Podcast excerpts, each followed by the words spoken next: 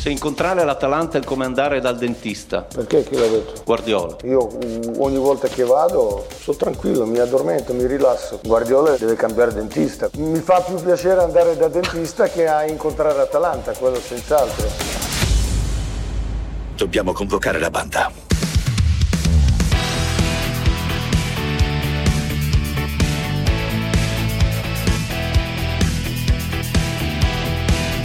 Tutti convocati weekend di Giovanni Capuano.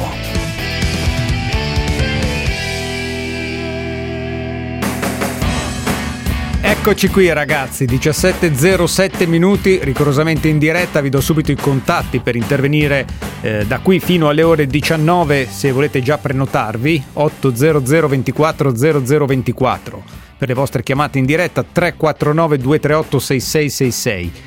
Per i vostri sms e whatsapp anche vocali.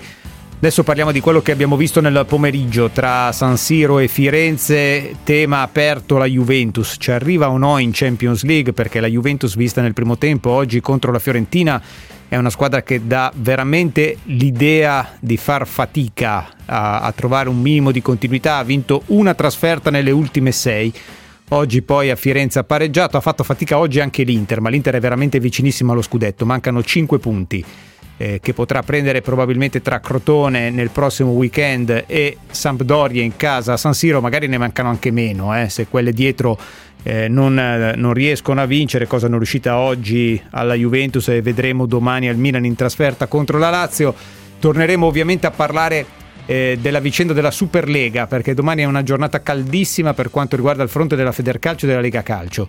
Sapete che c'è mezza Serie A che chiede interventi sanzionatori contro Juventus, Milan e Inter, e poi aspettiamo anche di capire che cosa accadrà all'UEFA. Questa mattina gli inglesi si sono svegliati con la durissima intervista del presidente dell'UEFA Seferin, che ha preannunciato sanzioni, ha fatto capire che si potrà arrivare anche al bando nella prossima Champions League e ha messo la Juventus con Real Madrid e Barcellona nell'elenco dei terrapiattisti, quelli che devono essere puniti con particolare durezza. Abbiamo poi Varanatomi alle 18:35, abbiamo la vigilia di quello che accade domani, parliamo di tennis perché sta per scendere in campo Berrettini nella finale di Belgrado. Carlo Genta, ciao. Ciao Giovanni, ciao a tutti. Programma ricchissimo, eh. A proposito, voglio sapere cosa ne pensate sulla Superlega e sulle possibili sanzioni. 800 24 0024. Massimo Mauro, ciao. Ciao Max. Mamma mia, quante cose avete da fare, oh. E abbiamo due ore da trascorrere insieme, e con te invece una decina di minuti nel quale non ti chiederò di fare il bigino di tutto. Giudizio, dai, partiamo col giudizio sulla Juve vista oggi a Firenze. Ma primo tempo... No, le sostituzioni hanno dimostrato che il primo tempo era sbagliato tutto. Poi il secondo tempo l'ha sistemata un po' meglio la squadra, ha pareggiato, però questa è una Juve in difficoltà, cioè se giocano così faranno fatica ad arrivare nelle prime 4. Faceva caldo, non lo so. Io trovo una scusa qualche volta perché insomma è capitato a tutti, no? di non giocare bene, di fare brutte figure, quindi non mi va di fare proprio il censore al 100%, una scusa gliela voglio lasciare. Faceva molto caldo a Firenze oggi. Anche per Ronaldo, Massimo, che non si è visto mai, era in versione poster oggi Ronaldo, cioè ha mandato il poster. Dybala poverino non ce la fa proprio, ha fatto un'azione, cioè, poi per 45 minuti non è riuscito proprio a prendere il passo, sembra veramente un ragazzo in difficoltà, a prescindere dal giocatore, no? Ronaldo certe volte fa delle robe che sono non da numero uno al mondo, cioè, non lo so. Ho scritto prima sulla scaletta, Massimo, Ronaldo non è più un fattore, anzi è un fattore negativo in questo momento, che è una bestemmia, però è la lettura. Oggi ha sbagliato un paio di gol che avrebbe fatto Tiribocchi, con tutto il rispetto per Tiribocchi. Quello di testa nel secondo tempo basta farsi trovare a farsi sbattere addosso il pallone. Guarda, io so che mi direte adesso questo è matto, però secondo me quello più lucido è Pirlo, perché comunque cerca in tutte le maniere di far fare alla squadra le cose giuste. Magari ha sbagliato il primo tempo la formazione, ma l'ha recuperata nel secondo tempo. Nel primo tempo la squadra era troppo lenta nel passarsi la palla, nel secondo tempo è migliorata, vuol dire che un intervento nello spogliatoio ci sarà stato. Cioè, io credo che quando sono tanti i giocatori a non fare prestazioni dal punto di vista individuale, non è tutta colpa. Se sono 5-6 può essere colpa dell'allenatore, però se sono tanti l'allenatore che deve fare. Sì. Io so che di solito non è una buona notizia quando due cambi modificano in maniera così radicale il rendimento tra primo e secondo tempo, come è successo oggi alla Juventus. Cioè, solitamente sono più i demeriti delle scelte del primo tempo che i meriti nella correzione del secondo. Sì. No, ma per esempio, scusami se ti interrompo, la scelta di far giocare Bonucci, Chiellini e De Ligt insieme secondo me non va bene, no? Perché insomma devono giocarne due, uno tra Bonucci e Chiellini. Devono giocare a 4 e non a 3, era la prima volta nel campionato che giocavano tutti e tre insieme, insomma quello, ma l'ha capito, cioè ha capito subito e ha cambiato, però deve andare sotto 1-0 senza strusciarla mai nel primo tempo, Massimo, perché lo so, certo, ma è andata bene anche che insomma Morata la prima palla della ripresa l'ha impattata 33 perché secondi e poi non ha toccato la palla per tutta la partita, poi non ha toccato più una palla per tutta la partita. Cioè veramente ci sono cose difficili, però almeno Pirlo ha dimostrato che ha capito e ha cambiato, e ci vuole personalità a cambiare Bonucci e Dybala, cioè non è così semplice. Cioè, ha una patata bollente mica da ridere, secondo me Pirlo, Sì, anche il contesto non lo aiuta, perché è stata una settimana terribile per la Juventus, non solo. Certo. È vero che tutti gli allenatori giurano di essere capaci di blindare lo spogliatoio, di non far leggere, di non far sentire. È vero che però che quello che ha attraversato l'Europa del calcio negli ultimi 7 giorni difficilmente è rimasto fuori dagli spogliatoi. Allora, domani a mezzanotte, cioè alla fine di Lazio-Milan, la Juventus rischia di essere virtualmente comunque fuori dai primi 4 posti. Questo per dire anche l'impatto psicologico che può avere il pareggio di oggi. Scrive un amico al 349-238-6666, riscrivo la stessa cosa di settimana scorsa, è Lorenzo che scrive: Pirlo andava esonerato dopo Juventus-Fiorentina dell'andata, quella di oggi soltanto una conferma. Sono tanti che stanno scrivendo criticando le scelte di Pirlo e la scelta in assoluto della Juventus di affidarsi a Pirlo. C'è invece un allenatore molto juventino nell'anima ma molto interista in questo momento, che è a 5 passi dallo scudetto, mi pare, Massimo. Inter poco brillante, ma questo è fisiologico, però ha quell'opzione lì di andare in verticale ogni tanto, e quando succede sembra una macchina da guerra. Sì, no, ma dei giocatori straordinari che poi gli basta veramente un quarto d'ora, 20 minuti e fanno la partita, fanno il risultato, poi non gli fai più gol e quindi l'Inter stramerita questo scudetto. Poi io do molto merito all'allenatore, perché in situazioni difficilissime è riuscito a trovare la squadra titolare, cambia pochissimo, chi va in panchina non rompe le scatole. Alle 3 del pomeriggio, che questo conta, ragazzi, io l'ho fatto. Sì, oggi fa caldo a Milano, ma immagino anche a Firenze. Sempre di sera, e poi a un certo punto fare una partita alle 3 non è così semplice, l'ha dimostrato anche l'Inter. Però ragazzi, l'Inter porta a casa uno scudetto straordinario. Purtroppo c'è stata la Champions, giocata male, è finita peggio, però insomma dopo tanto tempo rivincere lo scudetto è una grande cosa per l'Inter. Ma dietro le parole di Conte voi cosa vedete sul futuro? Cioè sul suo rifiuto di parlare del futuro, sul suo poco piacere del parlare del fatto che arriverà Zanghi in Italia, forse, perché siamo al 6º, 7º annuncio delle ultime settimane. Beh, è abbastanza comprensibile, hanno vissuto una stagione terrificante dal punto di vista societario, quindi io continuo a dire che questo è stato il grandissimo merito di Conte, cioè quello di aver fatto l'allenatore, l'ombrello, il papà, lo zio, il consigliere, insomma tenere un ambiente così in una situazione difficile è un grandissimo merito, quindi io lo capisco da questo punto di vista. Ti posso dire una cosa però, io mi piacerebbe tanto che giocatori e allenatori capissero il momento, se non si abbassano i costi tu puoi andare a ricercare soldi sulla luna, ma se non si abbassano i costi questo è un sistema che finirà. Perché davvero con la pandemia adesso le società sono alla canna del gas. Ma, certo, ma devono, quindi, devono capirlo anche i tifosi, però Massimo, giocatori, no, allenatori tutti, e pure i tifosi, perché adesso cominciano a fare il cancan, siccome... perché vogliono i giocatori, vogliono sempre più giocatori. Adesso entriamo nel momento del mercato. Vabbè, ma io i tifosi lo do per scontato, perché i tifosi c'è qualcuno che li prende, no. I giocatori. Quindi io parlo di allenatori, giocatori e società, perché allenatori e giocatori fanno dei contratti che non hanno più corrispondenza con il loro lavoro. Cioè non è più possibile pensare che aumentano sempre di più i contratti dei calciatori. Adesso si è fatto un contratto di Ibrahimović, li stramerita, è un giocatore straordinario, un uomo fantastico, 7 milioni. che serve al Milan per metà delle partite in campo. Ma non c'è corrispondenza tra la cifra e quello che si fa in campo più. Non esiste. Ma Ronaldo, ma un giocatore può guadagnare 31 milioni netti? Ma che fa? Parte dalla metà campo e fa 11 gol a partita. Cioè, questo no, è tutto allora, assolutamente fuori contesto e fuori mercato. Cioè, fuori contesto. Ma Massimo, ma tu ci credi all'idea che Juventus, Real Madrid e Barcellona, soprattutto, lo ha detto Seferin nell'intervista che fuori oggi sul Daily Mail, rischino l'anno prossimo di essere fuori dalla Champions League perché è considerata a capo della rivolta terrapiattiste? Guarda, io mi sono espresso contro la Superlega, ma non mi va di passare per uno che difende gli interessi di burocrati di UEFA e FIFA.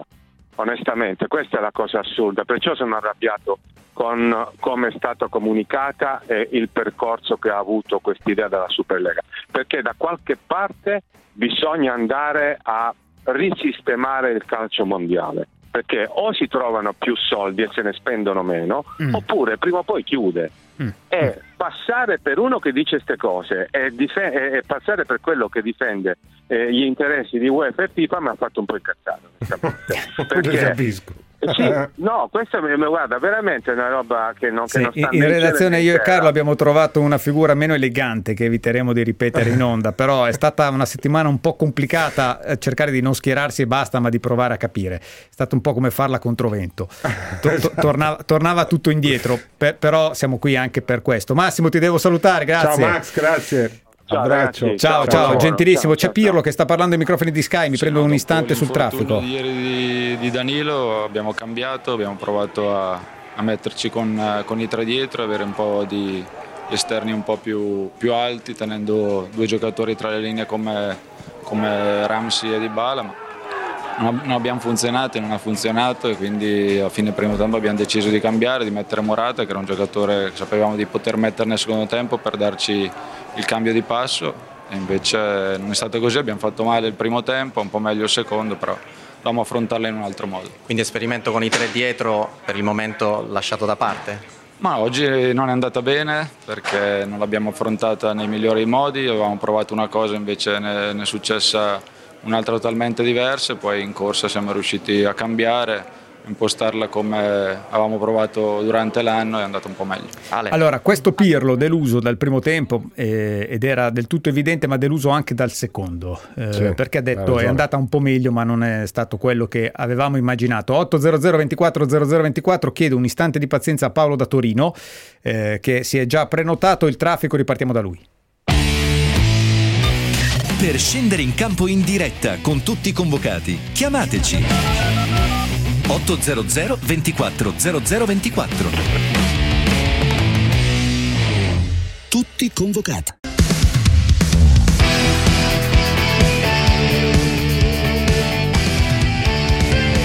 Tutti convocati.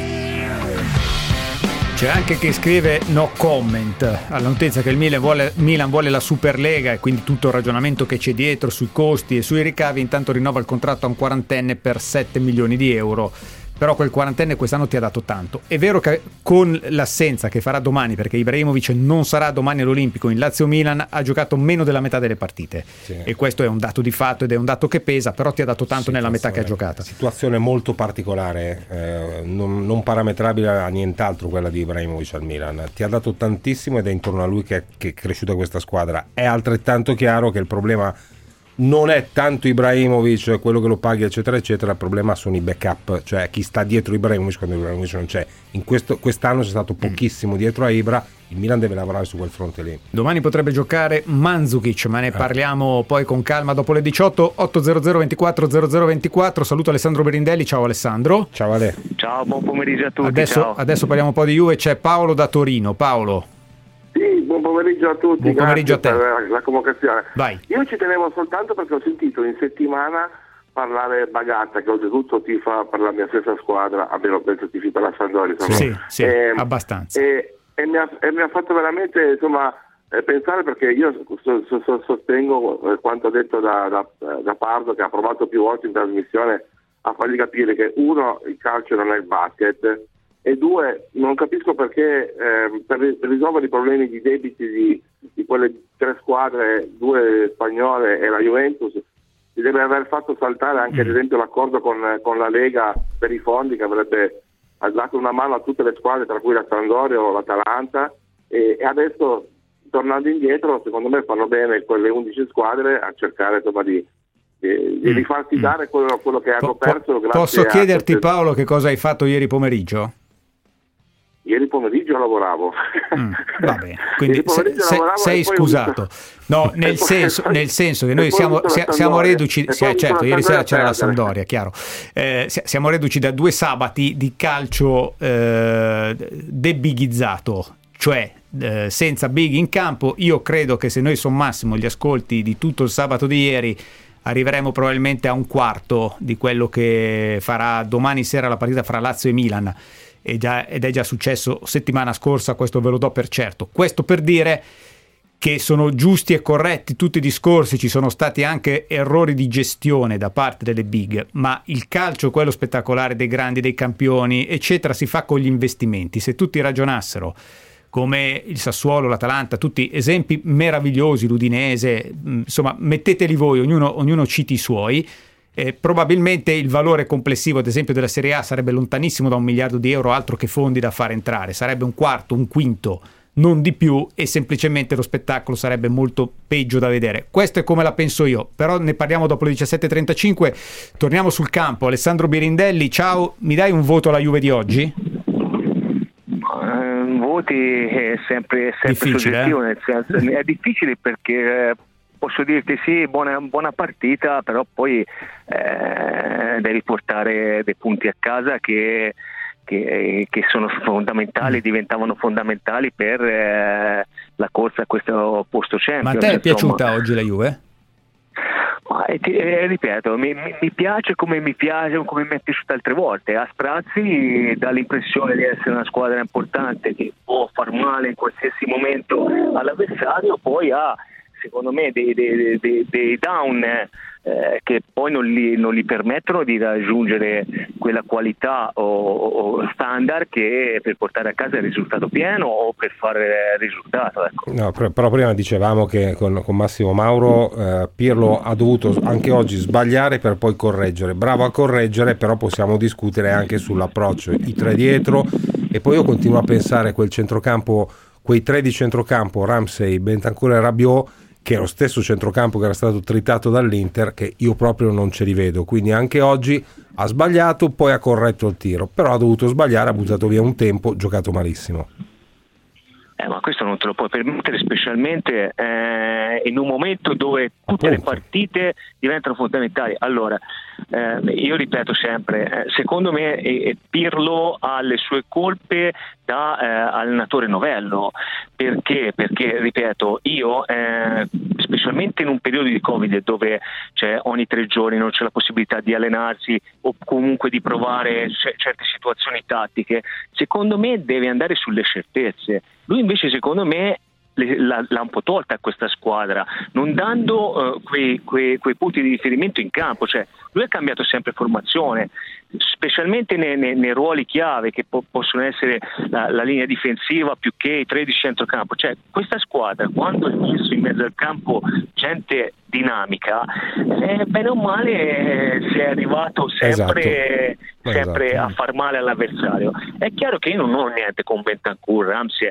ma secondo me per giocare nel calcio moderno lì in mezzo hai bisogno di qualcosa, bisogno di gente che aggredisce, chi aggredisce. Avete fatto l'esempio del Sassuolo, no? Cioè i centrocampisti del Sassuolo non sono centrocampisti, sono trequartisti trasformati a centrocampisti che vanno da dove sono in avanti a attaccare sempre, attaccare la palla in fase non possessa appena perdono, ma hanno, quando si devono buttare dentro e andare a trovarsi uno spazio, lo fanno con una corsa, con una rapidità, con una velocità, anche con pallatiede, con una tecnica e qualità che secondo me manca alla Juventus. Alessandro, secondo te la Juventus è mentalmente attrezzata per la volata Champions League?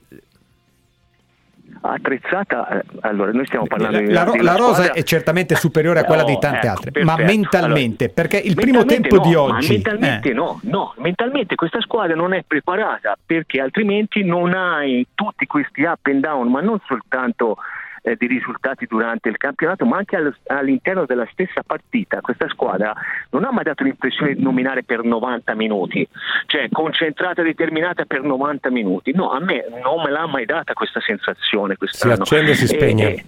Bravissimo, e quando si spegne il problema è che prendi gol, che subisci gol, e questo ti porta a non fare il risultato pieno tante volte. E a Ronaldo che succede? A Ronaldo succede che secondo me, a me faccio fatica a commentare a volte le scene che vedo in campo, perché 10-15 anni fa qualcuno avrebbe preso qualche pedata nel culo, invece che complimenti, e invece qui si continua a fare complimenti, e allora quando poi a un bimbo gli dici sempre sei bello, la prima volta gli dici brutto, questo si arrabbia, mette il muso e va via.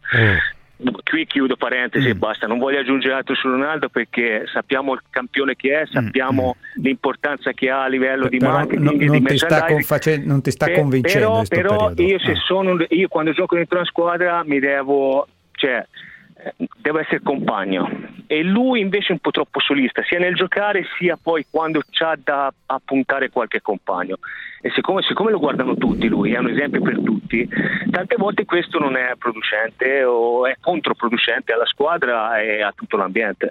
Chiarissimo, grazie Alessandro. Ciao Ale. Grazie a voi. Ciao. Grazie ad Alessandro Berindelli. Sta per parlare Conte? Lo sentiamo allora, Conte su DAZN. Buon pomeriggio a tutti. Buon pomeriggio. Oggi chiaramente mister non è stata l'Inter più brillante del campionato, però immagino conti il giusto in questo momento per lei. Contava solo una cosa ed è quella che è arrivata.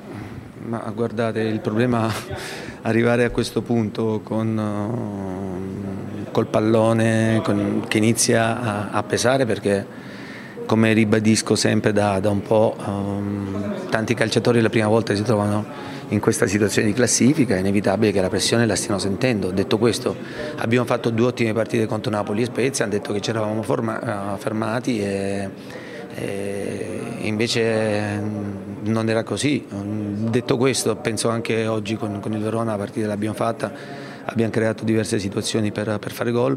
È inevitabile che situazioni come quella che è successa a Spezia, tu per tu col portiere, quella anche oggi pronti via di Lautaro con Silvestri, dimostrano un po' questo, che il pallone inizia a essere un po' più pesante del solito, e che riuscire a vincere quest'anno significa mettere nella testa di tutti questi calciatori un'esperienza che ti porta ad essere comunque un vincente, aver vinto uno scudetto. Io penso questo che sia molto importante, e i ragazzi un po' lo stiano sentendo, però al tempo stesso altri stanno perdendo punti, non ci dimentichiamo, ovviamente noi abbiamo una marcia, un rollino costante, a volte fatichiamo di più, a volte fatichiamo di meno, però diciamo che stiamo mantenendo il piede sull'acceleratore. Allora, questa è la lettura di Conte oggi di Inter-Verona. L'Inter ha fatto bene i primi 20 minuti, poi un po' calata, il Verona ha avuto le sue occasioni, l'Inter è ripartita forte, o meglio più forte del Verona all'inizio del secondo tempo, ha avuto le sue occasioni, ha colpito un incrocio dei pali con Hakimi su calcio di punizione, poi ha sofferto, ha rischiato, ha fatto il gol del vantaggio, ha rischiato anche nel finale, Alle 18.35 analizzeremo anche l'episodio del gol annullato a Faraoni a pochi minuti dal termine, che sta facendo discutere. Lo faremo in Varanatomi con Luca Marelli, però complessivamente ha ragione Conte. Ma 3 totalmente. Punti in saccoccia, meno 5 allo scudetto. Giovanni, dopo 2 pareggi, l'unica cosa che conta oggi è il tabellone. Quindi vinci 1-0 in contropiede, dopo aver anche rischiato, ti togli quel piccolo tarlo lì cui lui fa riferimento. Tanto non contropiede, perché è un'azione che parte dalla rimessa dal fondo. Chiamala come ne hai voglia. Vanno in verticale in credo 10 passaggi. È un'azione di calcio meravigliosa, quindi poi chiamala come ti pare, contropiede, ripartenza, quello che vuoi. Oggi l'unica cosa che contava, e lo sappiamo tutti, e Conte per primo, era fare 3 punti dopo 2 pareggi, perché comunque anche avesse pareggiato oggi l'Inter ormai penso possa tagliare traguardo a motore spento, però è fondamentale, oggi era fondamentale fare quei 3 punti lì proprio per quella ragione di cui sopra, e lui l'ha detto bene. Giovanni da Milano. Giovanni, ciao, tutto bene? Eccoci, come state? Tutto bene, vai. Senti, 2 cose. La prima, secondo me, allora, ho sentito Mauro che diceva, e tanti altri che dicono che alla fine Pirlo non ha colpe, che l'allenatore quando i giocatori fanno certe prestazioni non ha colpe, però io dico una cosa: se fai un primo tempo come oggi a novembre, dopo che non hai fatto la preparazione, io ti posso giustificare dicendo che sei ancora in costruzione, ma a fine aprile, a 7 partite dalla fine, che stai rischiando la Champions, no, non te lo puoi permettere, no, cioè non esiste. Io vi dico solo una cosa, mi ricordo, sono juventino, però non è che quei juventini che non criticano, però io mi ricordo Conte, mi ricordo una partita, dicevamo 4-0, Bonucci fa un lancio che non doveva fare e lui dalla panchina gli ha urlato "t'ammazzo". Sì, però sono 2 caratteri diversi, sì, si può anche essere vincenti senza urlare "t'ammazzo", sì, allora, sul 4-0 per un lancio sbagliato, nel senso che sono 2 modi diversi di approcciare. Okay, sì. Tutti gli allenatori. Il problema è che alla Juve manca la scarica, anche, comunque debba arrivare. Beh, non ha torto l'ascoltatore, perché io sono d'accordo con lui. Pirlo deve imparare, Pirlo tutte queste cose, però vale quanto abbiamo detto anche ora con Alessandro Birindelli. Cioè è una squadra che cui tu non puoi togliere le poche certezze che ha. Oggi ha recuperato la partita facendo i cambi, però c'è da domandarsi perché sia stato costretto in una situazione di emergenza a ridisegnare la squadra secondo un modello più logico. Quindi questa è certamente sua responsabilità, non possiamo dire che è colpa di un altro. Io insisto sul concetto di mentalmente attrezzata alla volata Champions League. La Juve non lo è, perché chi è mentalmente attrezzato ad esempio non va a sperimentare la difesa a Firenze. Esattamente. Ci dobbiamo fermare un minuto. 800 24 00 24, aspetto le vostre chiamate in diretta. Quando torniamo tra pochissimo c'è l'ex presidente della Federcalcio Tavecchio, torniamo a parlare di Superlega. Tutti convocati, anche su WhatsApp. Tutti convocati, anche su WhatsApp. Lasciate i vostri messaggi vocali al 349 238 6666. 349 238 6666. Tutti convocati. Tempo in diretta. Contesto sempre stabile sull'Italia grazie alla protezione fornita dall'anticiclone africano, anche se nel corso delle prossime ore potrà aumentare la copertura nuvolosa al nord, specie sulle Alpi, anche dando luogo a dei piovaschi sparsi. Questo trend orientato all'aumento della nuvolosità continuerà anche nella mattinata di domani, quando i cieli al nord potranno anche coprirsi del tutto. Saranno peraltro piuttosto rari i fenomeni, con qualcuno possibile sui settori montuosi, sempre ampiamente soleggiato invece altrove, specie al sud, con cielo anche sereno.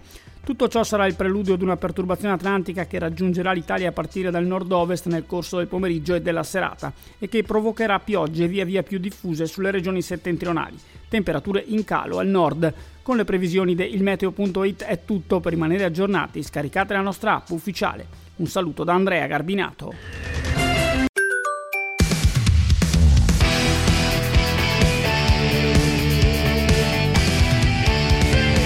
Tutti convocati.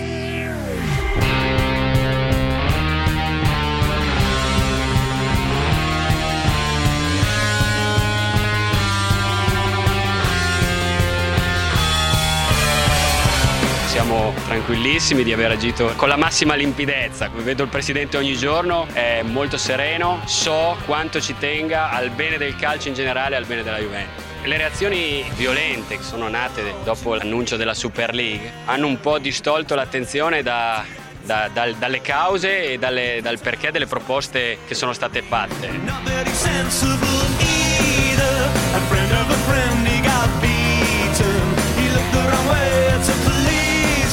Siamo in un momento veramente tragico nel mondo del calcio, di elevatissima litigiosità che porta a celare, a nascondere quello che invece è il grande problema, quella della sostenibilità. Quindi auspico che si possa parlare anche di riforma del calcio attraverso un professionismo che sia ridotto, perché riducendo il professionismo probabilmente si riducono anche i costi. Questi Paratici e Marotta, le voci di oggi. Domani vedremo che cosa accadrà, domani potrebbero arrivare le misure della Federcalcio per cercare di vincolare la partecipazione ai campionati alla partecipazione a tutta la trafila delle competizioni UEFA. Poi c'è la vicenda della lettera che 11 club, quindi mezza Serie A, ha scritto la Lega chiedendo che prendano dei provvedimenti contro Juventus, Milan e Inter. C'è da aspettare le decisioni dell'UEFA con un minaccioso Ceferin che ha preannunciato disastri per tutti, soprattutto per i cosiddetti terrapiattisti, e quindi Real Madrid, Barcellona e Juventus. Fatemi salutare l'ex presidente della Federcalcio, Carlo Tavecchio. Presidente, buon pomeriggio. Buongiorno. Anche a voi, buongiorno. Presidente, lei ci crede all'idea che Juventus, Real Madrid, Barcellona possano veramente essere escluse dalla prossima Champions? Guardi, innanzitutto è molto difficile in questo momento fare previsioni, la UEFA dovrà decidere, non è una decisione unilaterale di un presidente ma di un collegio. Non è facile prendere un provvedimento di questo tipo, credo che si troverà una soluzione, perché escludere Real Madrid, Barcellona, Juventus, Inter, Milan e anche le sei inglesi, non lo so io come si possa impostare un discorso di, chiamiamola, riappacificazione dopo questa situazione tragica. Sì. Le faccio una domanda: secondo lei i giorni dei cannoni spianati, che poi sono quelli da lunedì a mezzanotte un minuto e per un po' sono anche stati fisiologici, cioè quello della prova di forza da una parte e dall'altra, non è ora che lasciano spazio a una mediazione per cercare anche di capire su che interventi bisogna prendere? Ha sentito Marotta dire siamo in un momento tragico.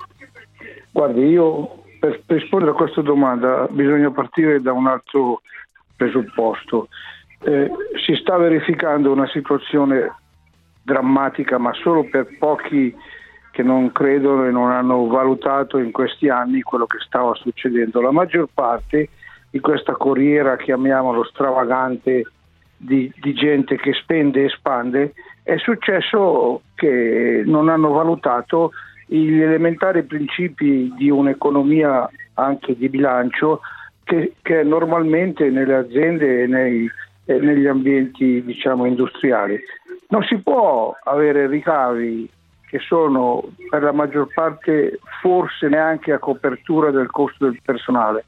Tutto il resto diventa un'operazione a debito, tutto il resto diventa una situazione dove praticamente devono fare affidamenti, ricevere sponsorizzazioni, inventarsi tutta una serie di cose praticamente che per stare in piedi. Hanno parlato in questi giorni di fulmine a ciel sereno, no? Qui ci sono 2 anni che stanno parlando della Superlega. Della Superlega. Quando ero presidente io della federazione e a livello UEFA si sentivano già delle riflessioni che di questo tipo, ma bisogna capire, come dice il poeta, più che il dolore poté il digiuno. Sì. Questi sono arrivati lì perché non ce la fanno mica più, rispetto. No, Presidente, non ce la fanno più, a parte il fatto che nessuno questa storia qui ha avuto il tempo di raccontarla in maniera completa. Però di tutti questi soggetti, lei ha ragione, hanno sbagliato gli investimenti, piangono miseria, eccetera, eccetera, eccetera. Di tutti questi soggetti ce n'è uno però che guadagna sempre, e che è l'UEFA. Ma guardi, questo discorso, io ho avuto un contatto l'altro giorno col presidente Ceferin, proprio nel momento caldo ho avuto modo di parlare, perché conoscerete certamente che Ceferin è stato eletto grazie anche all'appoggio dell'Italia, lei. Il primo sostenitore. Ho fatto un'assemblea a Firenze dove hanno partecipato 42 federazioni europee. Che la candidatura di Ceferin nasce dall'Italia, dal presidente Tavecco. Cosa ha detto a Ceferin? Ma io ho detto chiaramente che bisognava stare più calmi, che bisognava innanzitutto mantenere certamente il principio che la filiera del calcio che parte dal CIO arriva alla FIFA, arriva alla UEFA e al CONIE e arriva alle federazioni, non poteva essere toccata da una decisione di 10 o 12 soggetti, ancorché importanti. Ma questo discorso la UEFA l'ha ben capito. Io ho anche anticipato, dice, guardate che toccando tutta questa situazione creerete poi dei problemi di rivalsa anche sulla gestione, e credo che è stato ottimo fermare questa situazione, ma questa darà la stura anche per vedere certe situazioni interne sia alla UEFA che alla FIFA, perché non è che tutti sono solo quelli i soggetti che hanno speso più, ha fatto la cicala. Quindi siamo solo all'inizio di tutta una vicenda, dice lei. Qui si aprirà un fronte di contestazione. Di sicuro non è possibile una trattativa che preveda quello che hanno evidenziato con la Superlega.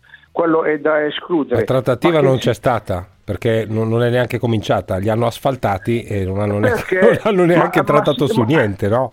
Ma sicuramente dovranno rivedere tutti per la propria parte. Certo. E sicuramente credo che anche l'UEFA dovrà rivedere per la sua parte, perché non esiste che un'impresa che è una macchina da soldi perfetta, è un'impresa che non ha rischio di impresa, guadagna e basta, quindi per me è fantastico. Io le dico una cosa, lo stesso discorso vale anche per le federazioni.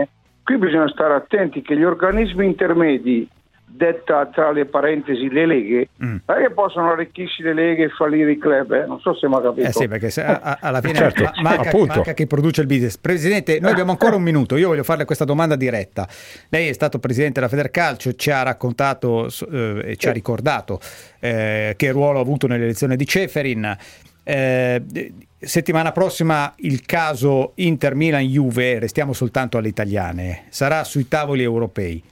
Lei crede che il presidente della Federcalcio italiana debba spendersi per evitare che si vada oltre e quindi che terminino le minacce, le cose e tutto quello che stiamo leggendo in queste ore?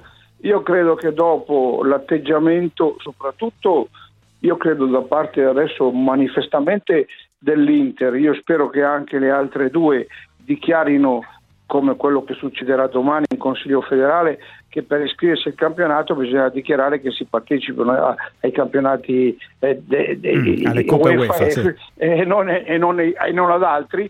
Credo che dopo questa situazione ci sarà, diciamo, un provvedimento blando, non si può pensare ad arrivare. Quindi se dovesse richiamare Ceferi gli direbbe: Alexander, mi raccomando, però tranquillo.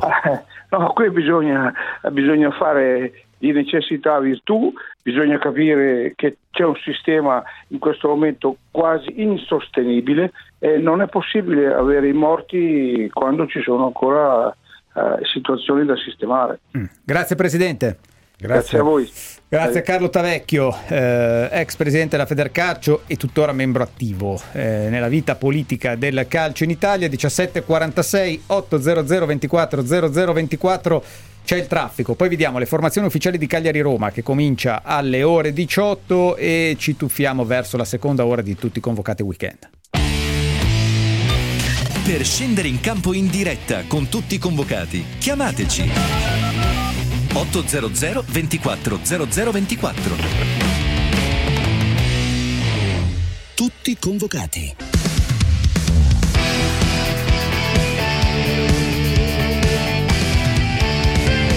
Tutti convocati.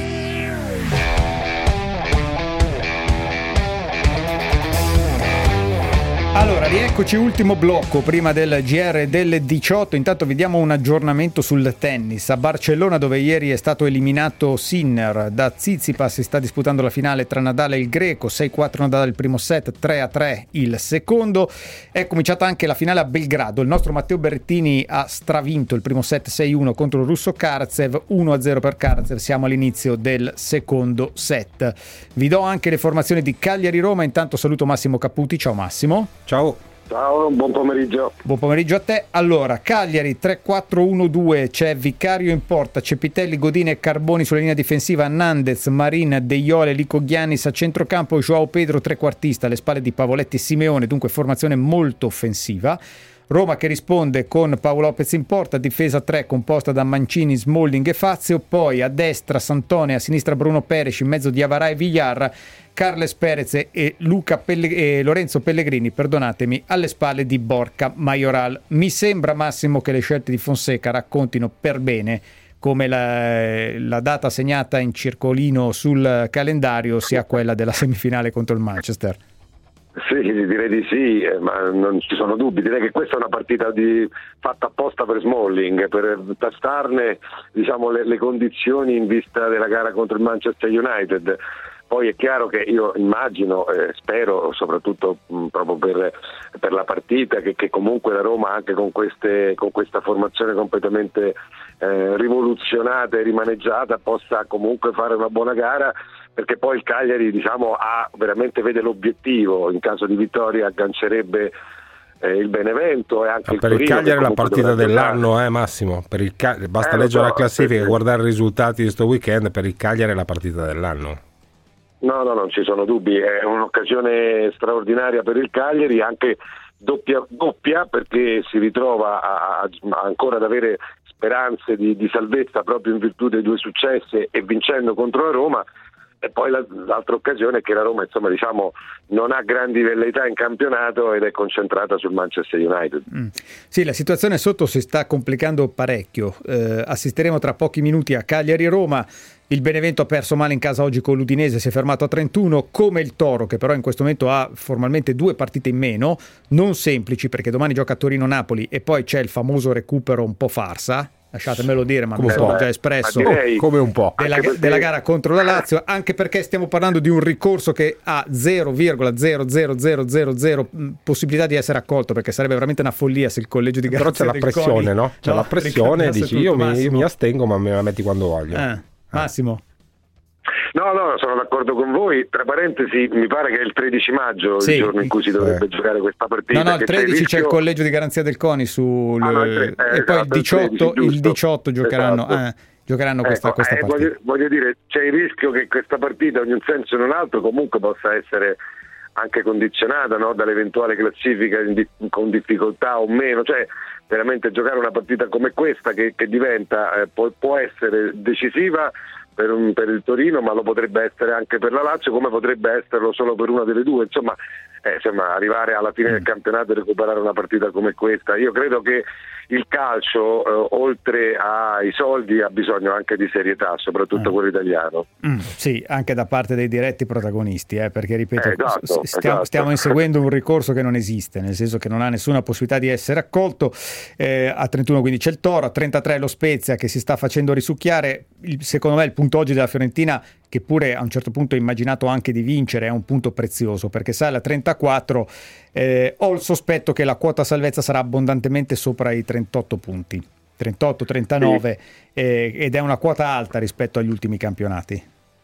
Non c'è dubbio, tra parentesi stavo guardando, adesso non ricordo tutto a memoria, ma guardavo prima che per esempio il Benevento ha un calendario per nulla facile. Milan fuori casa, Benevento Cagliari, Atalanta fuori casa, il Crotone e poi Torino fuori casa. Insomma, quindi veramente da questo punto di vista, così come per la Champions, anche per la retrocessione, credo che sarà una lotta fino all'ultima giornata, perché appunto il Cagliari si è rifatto sotto, Spezia, Benevento, è lo stesso Torino, perché il Torino con il Napoli in questo momento, insomma, io credo che sia una delle avversarie peggiori da affrontare, quindi è una bella lotta. Se non altro da questo punto di vista ci teniamo il campionato ci teniamo quello, visto che questo passa al convento. Certo. Ultima riflessione, Fonseca va a dormire contento questa sera se? Ma secondo me questa sera se non si fa male nessuno, se trova buone risposte, se trova buone risposte dai giocatori sotto osservazione.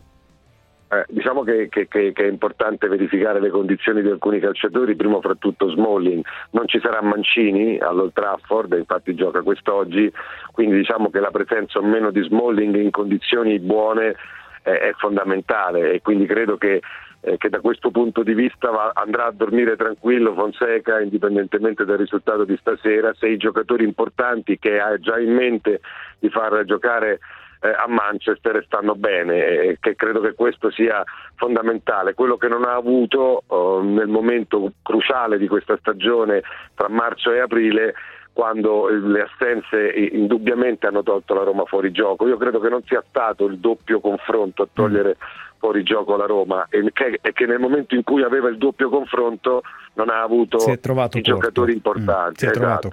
Grazie Massimo. Ciao Massimo. Grazie a voi. Ciao. Grazie a Massimo Caputi. Claudio da Roma. Claudio. Sì, Claudio da Brescia. Da Brescia, sì, perdona. Per avermi convocato. Sì. Sentivo prima sul discorso dei finanziamenti. Perché non si quotano in borsa, magari non all'estero principale, però potrebbe essere un'occasione di raccogliere fondi e poi magari offrire le azioni a sconto a chi ha la tessera del club, e poi si vede. Il Manchester insegna benissimo, sarebbe un'idea anche per avvicinare in modo indiretto, a far capire ai tanti tifosi come funzionano i mercati. Sì, io faccio solo due riflessioni. La prima: per arrivare a quotarsi in borsa bisogna avere una serie di bilanci un po' più in ordine di quello che hanno mediamente il 90% dei grossi club, perché di quello stiamo parlando, e quindi è un po' complesso, così come la storia dice che le quotazioni in borsa non sono mai state un buon affare per gli investitori, piccoli risparmiatori, investitori istituzionali, quindi proprio per tifosi, dai, ecco, si è dimostrato che in buona parte sono un po' perplesso. Poi è anche questa una strada, un po' meno è una strada quella dell'azionariato popolare, che tante volte viene evocato in Italia. Bisogna sempre ricordarci che abbiamo delle norme diverse rispetto alla Spagna e rispetto alla Germania, soprattutto diverse dalla Spagna, e quindi non è necessariamente detto che si possa replicare un modello che sembra funzionare altrove. Alberto da Verona. Alberto. Oh, eccoci qua. Allora, vai. Grazie di avermi convocato, scusate, vero? Comunque, nonostante le varie sconfitte del Verona, oggi finalmente ho visto in campo la squadra che volevo vedere, cioè che mette l'orgoglio e la gioca alla pari con la prima in classifica. Poi il dubbio sul gol di Faraoni annullato, 18:35, con il nostro Luca Marelli. Comunque devo anche dare un 10 più a Lukaku, perché nonostante le prenda normalmente durante la partita, si alza e non protesta mai. Bravo, fa bene a sottolinearlo, perché è un grande atteggiamento di Lukaku. Quanto al Verona abbiamo, insomma, io credo che ha messo più, secondo me, oggi del cuore, della grinta, della cosa. Ha fatto una bella partita, ha fatto una grande partita e organizzata. Certamente non è la prima volta che succede quest'anno. Guarda la classifica, però ha fatto una stagione meravigliosa. Sì, stagione meravigliosa con un allenatore bravo, e a questo punto al culmine del suo processo di maturazione. Allora ci fermiamo perché c'è il GR delle 18. Noi abbiamo ancora un'ora da stare insieme fino alle 19. 800 24 00 24. Parliamo di quello che accade domani, quando sono in programma Torino-Napoli e Lazio-Milan. Abbiamo, come detto, Varanatomi, e poi continueremo a seguire questa domenica delle due finali del tennis. Siete tutti convocati anche sui social. Scriveteci a @tutticonvocati su Twitter, o cercate la nostra pagina Tutti Convocati Radio 24 su Facebook. Tutti convocati.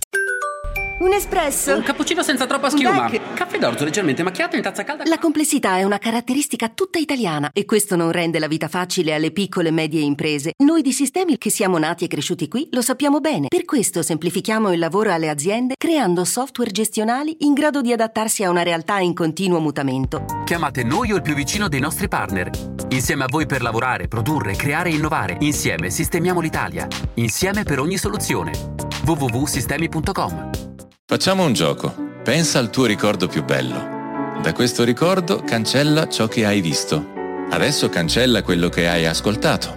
Adesso raccontamelo. Il mondo dei sordociechi è un mondo di sensazioni. Imparare a comunicarle è l'unico modo per uscire dall'isolamento. Grazie al tuo aiuto, la Lega del Filo d'Oro restituisce un contatto con il mondo a chi non vede e non sente. Dona il tuo 5 per 1000. Cerca il codice fiscale su 5per1000.legadelfilodoro.it. Entra in Fondartigianato e scopri i percorsi formativi per adeguare le competenze professionali dei tuoi dipendenti alle sfide del mercato e supportare la tua azienda in uno scenario nuovo e complesso.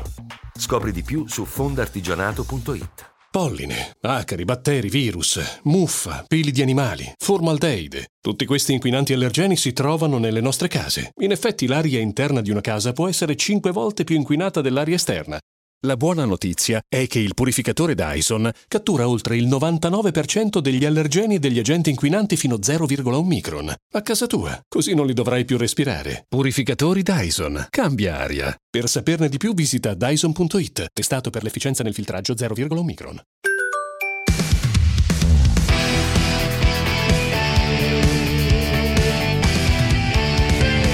Tutti convocati.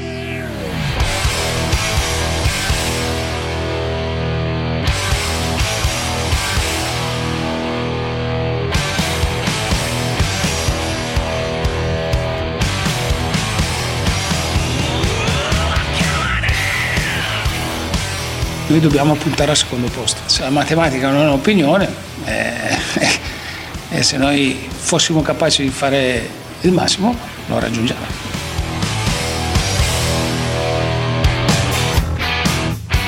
A partire da domani ha una grandissima importanza, è una partita da dentro fuori. Adesso mancano queste ultime 7 partite che dovremo fare nel migliore dei modi.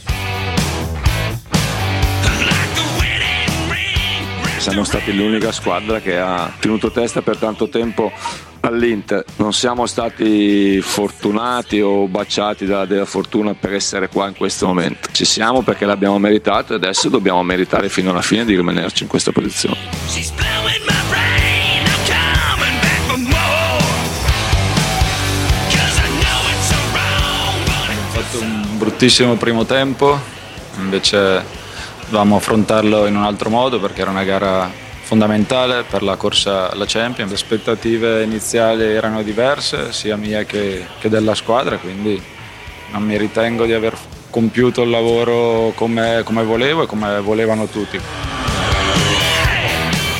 Eccoci qui di nuovo per la seconda ora. Ha aggiunto Pirlo: non sono contento di quello che ho fatto, credo non lo sia nemmeno la società. Chissà, credo che questo potrebbe essere il grande tema tra qualche settimana. A proposito del futuro della panchina, Pirlo resta ok se si va in Champions League. Ha detto questo, in realtà ha detto che resta, però io credo che siano conferme scritte sulla sabbia. Assolutamente. Perché se la Juventus dovesse restare fuori dalla Champions League si aprirebbe uno scenario oggi difficilmente ipotizzabile. Pierluigi Pardo, ciao. Ciao Pier. Oh, ciao, direttamente da San Siro. Sono ancora qui. Direttamente da San Siro. Sì, ciao ragazzi. Ho visto la foto di Juric che è uscito solo soletto, è stato incrociato da un paio di colleghi, amici, ha fatto un selfie, era soddisfatto anche se ha perso, ma il Verona ha fatto una grande partita. Allora, fammi ricordare i contatti.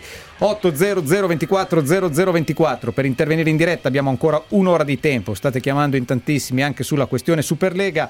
349 238 6666, sms e whatsapp anche vocali. Il meglio di questa giornata in realtà dobbiamo ancora viverlo. Intanto il Cagliari in vantaggio sulla Roma 1-0, gol di Lico Ghianis dopo 4 minuti.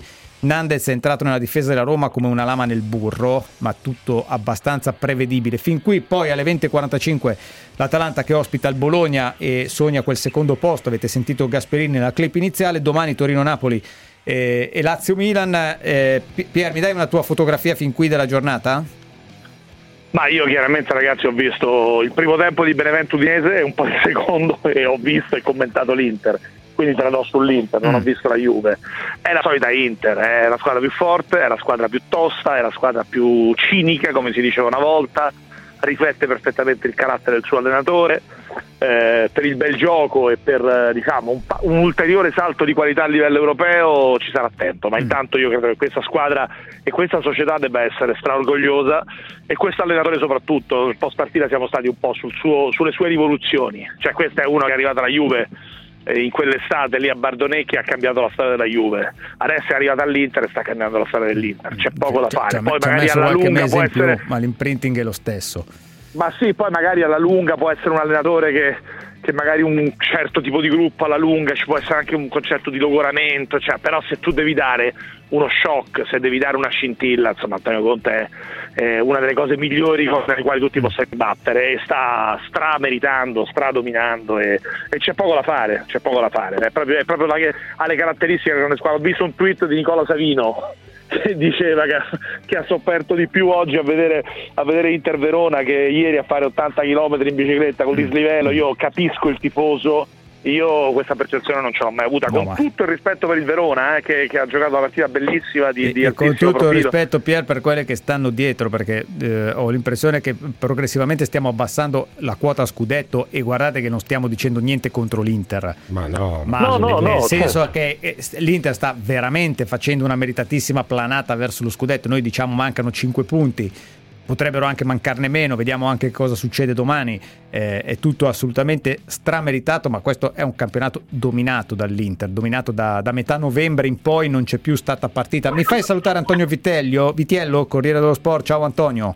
Ciao a tutti. Ciao Antonio, a proposito di Milan, abbiamo sentito la voce di Pioli, allora mi confermi che domani Ibrahimovic, mister 7 milioni di euro, non ci sarà?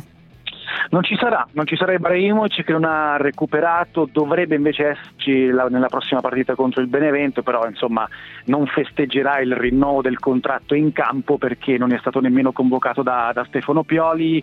Potrebbe addirittura giocare dal primo minuto invece Mario Mandzukic, il grande rinforzo del mercato invernale, che poi alla fine sul campo ha dimostrato ben poco, avendo segnato nemmeno un gol, soltanto una presenza dal primo minuto fino ad ora per lui. Però domani potrebbe essere una grandissima chance per il croato dal primo minuto in questo scontro Champions, in questo spareggio Champions tra Milan e Lazio. Ma il playoff, Sì, domani è un play-off. A me piace il basket, questa è una partita di playoff perché la Lazio, se perde questa partita, è fuori, non si possono fare troppe storie.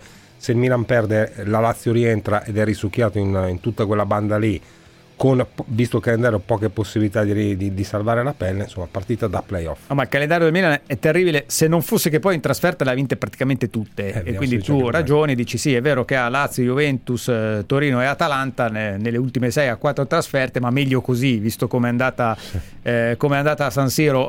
Pier, se gioca Mandzukic, c'è riflessione che mi viene in mente, va bene la filosofia ma senza un 9 è difficile giocare. Sì, a meno che tu non sia il Barcellona di Guardiola. E allora puoi dire, ma non hai Leao, Rebic, Saelemaekers. Mi ricordo la frase di Guardiola: il nostro centravanti è lo spazio, dopo una delle tante partite vinte magari con 5 gol realizzati. Qui c'è il professor Stellini, che salutiamo, eccoci, che immaginiamo contento. È contento, signor Stellini? È in diretta su Radio 24, non dica nulla di compromettente, È contento? Certo, ha detto sì, anche Antonio è contento, signor Conte. Ma lo scontento, ciao, un saluto, l'abbiamo fatto in diretta. No, e quindi scusa, tornando al Milan, Mandzukic serve, ma guarda, la cosa strana del Milan, la cosa divertente per certi versi del Milan è questa capacità di sorprenderci, cioè il Milan poi in realtà quando è con l'acqua alla gola oppure si trova di fronte a delle partite che sembrano possano diventare la svolta in negativo, ha sempre o quasi risposto bene. Mi viene in mente Roma-Milan, non so se ricordate il clima che c'era prima di quella gara, sì, ma anche Firenze, anche Verona, anche Firenze, quindi attenzione a quello che... Io sono veramente curioso domani, perché la Lazio sai come la penso, però è anche vero che adesso la Lazio è arrivata all'esame, il primo l'ha fatto col Napoli e non è andata bene, al netto di quell'episodio all'inizio che poteva cambiare la partita, però non è andata bene. Ha un solo risultato su 3, quindi domani è veramente una finale, sì. L'Atalanta credo che abbia un calendario e un abbrivio di un certo tipo che le possa consentire comodamente il calendario più facile c'era al Napoli, io ve lo dico, appunto, a maggior ragione c'era il Napoli che è Torino-Napoli, poi dopo il calendario del Napoli è di tutto rispetto. No, io ho questa impressione, la giro ad Antonio Vitiello, che il Milan si stia un po' sparando nei piedi per tante vicende extracampo, non tutte inventate dai giornali come piace ogni tanto pensare dentro l'ambiente Milan, e non ultima quella di Donnarumma e di altri rinnovi pesanti, perché non è semplice restare poi freddi, attaccati a tutto ciò che è campo quando intorno succedono tante cose. Antonio Sì, io penso che comunque l'ingresso o meno nella Champions League per il Milan sia decisivo per il calciomercato, perché è normale che se vai in Champions hai un budget diverso. Questo conta anche per giocatori come Donnarumma, giocatori come Çalhanoğlu, e quindi si aspetterà, credo, fino all'ultimo. L'intenzione del Milan è proprio quella di attendere fino all'ultimo una risposta da parte di Donnarumma, anche perché sul piatto l'offerta non è affatto male, si parla comunque di 8 milioni di euro e un contratto di 5 anni, e lui per ora non sta dando risposte, non ha nemmeno rifiutato, devo essere sincero, però non sta dando risposte. Questo silenzio porta sicuramente il Milan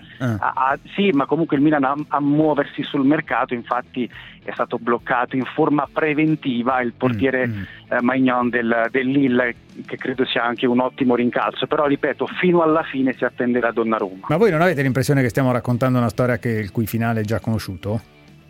No. Io sì. Io no. Allora, Pierluigi è per il no, Carlo per il sì, Antonio? Sì. Io ancora credo che il finale non sia stato scritto, perché è vero che c'è la Juve su Donnarumma, ma vi faccio una domanda: ma se la Juve non dovesse andare in Champions, quell'investimento si parla di 100 milioni di euro lordi solo per l'ingaggio di Donnarumma in 5 anni, sarebbe in grado di farlo in questa situazione economica, visto che la Juve è una delle squadre che in Super League si è fiondata proprio per la situazione economica? E quindi secondo me l'interrogativo è soprattutto a livello economico da questo punto di vista.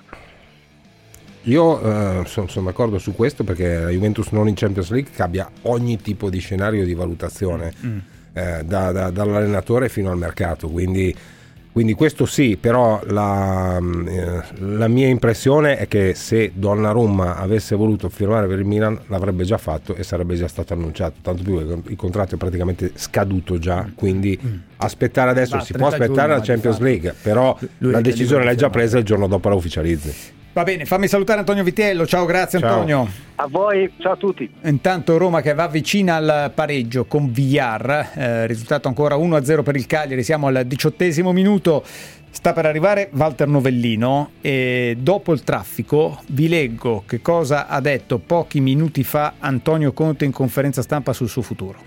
Per scendere in campo in diretta con tutti i convocati, chiamateci 800 24 00 24. Tutti convocati.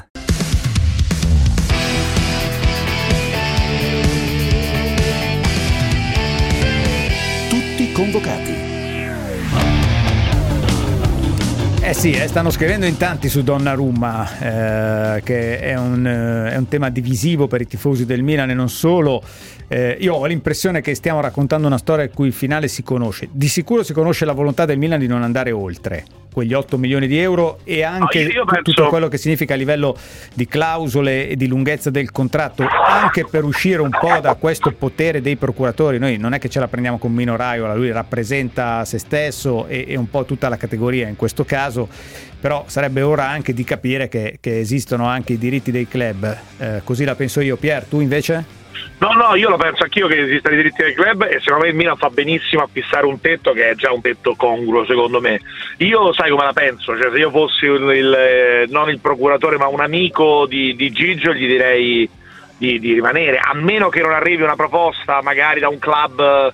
Insomma, secondo me lui ha la possibilità di costruire in un club che sta crescendo, il Milan sta crescendo, poi magari adesso c'è un entusiasmo inferiore rispetto a qualche mese fa, lo capisco, però la direzione è tracciata, secondo me. Lui ha la possibilità di diventare il simbolo di questa crescita, di un club al quale vuole bene, che è quello in cui ha iniziato.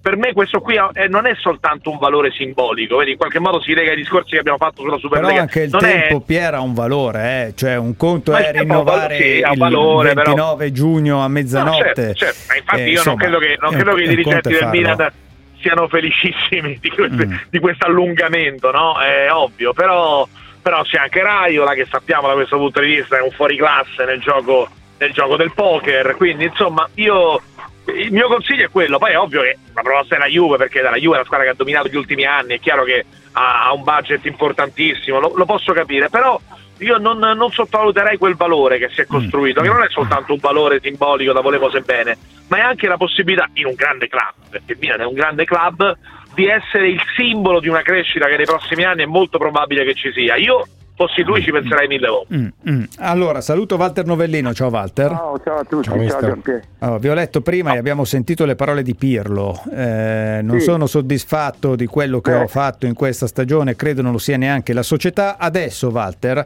così incrociamo il ragionamento su tutti e due e poi ci inseriamo anche Gattuso, che oramai non parla da mesi, ma va che bene. È un'altra storia bellissima secondo me da raccontare. Allora, così Antonio Conte pochissimo fa in conferenza stampa: partire sempre da zero e fare un lavoro 2-3 anni per poi dover ripartire di nuovo da zero è faticoso per un allenatore come me. Io sul lavoro sul campo e sulla testa dei ragazzi investo tanto, è ovvio che si spera sempre che il lavoro possa durare per tanto tempo e sarei contento di poter continuare il lavoro che sto facendo e magari finirlo. Ma è ovvio che a bocce ferme tutti abbiamo bisogno di capire cosa si può fare in maniera molto serena. Diventa difficile la comunicazione con i media, è una maniera, diventa difficile, perdonatemi, poi la comunicazione con i media è una maniera e noi sappiamo che tutto ricade sugli allenatori, quindi insomma il tema delle pressioni e delle aspettative. So che il mio cognome è pesante, negli anni mi sono trovato a combattere soprattutto in Champions con squadre non attrezzate. Allora la domanda per Walter Novellino è: Pirlo, Conte e i silenzi di Gattuso, posto che Gattuso va via di sicuro allora da Napoli, sono parole da Dio, da arrivederci o di certezza che l'anno prossimo li ritrovi tutti e due? Ma io credo che Pirlo dobbiamo dare anche l'attenuante del primo anno, no? Dell'esperienza, delle difficoltà che ha avuto, le difficoltà che hanno avuto la Juventus quest'anno, che è cambiato molto, è cambiato l'allenatore, il modo di impostare, le difficoltà, tutte le cose che sappiamo, però dobbiamo dargli un attenuante spesso, non so se siete d'accordo. Quindi la famosa seconda chance, dici? Io sì, la darei. A qualunque costo, perché oggi Paratici si è un po' incartato quando gli hanno fatto la domanda, ma resta anche senza Champions, e poi dopo si è corretto, dopo pochi secondi, ma insomma ha aperto uno scenario che fin qui era stato tenuto nascosto. Sì, è chiaro che c'è una delusione da parte di tutti sicuramente, perché pensavano di fare chissà cosa, no? Però al di là di questo io credo che un attenuante la si deve dare a Pirlo, io sono convinto di questo e sono convinto che potrebbe far bene il prossimo anno. Per quanto riguarda Conte, è giusto che lui lavora sulla testa, sulle motivazioni, su tutto.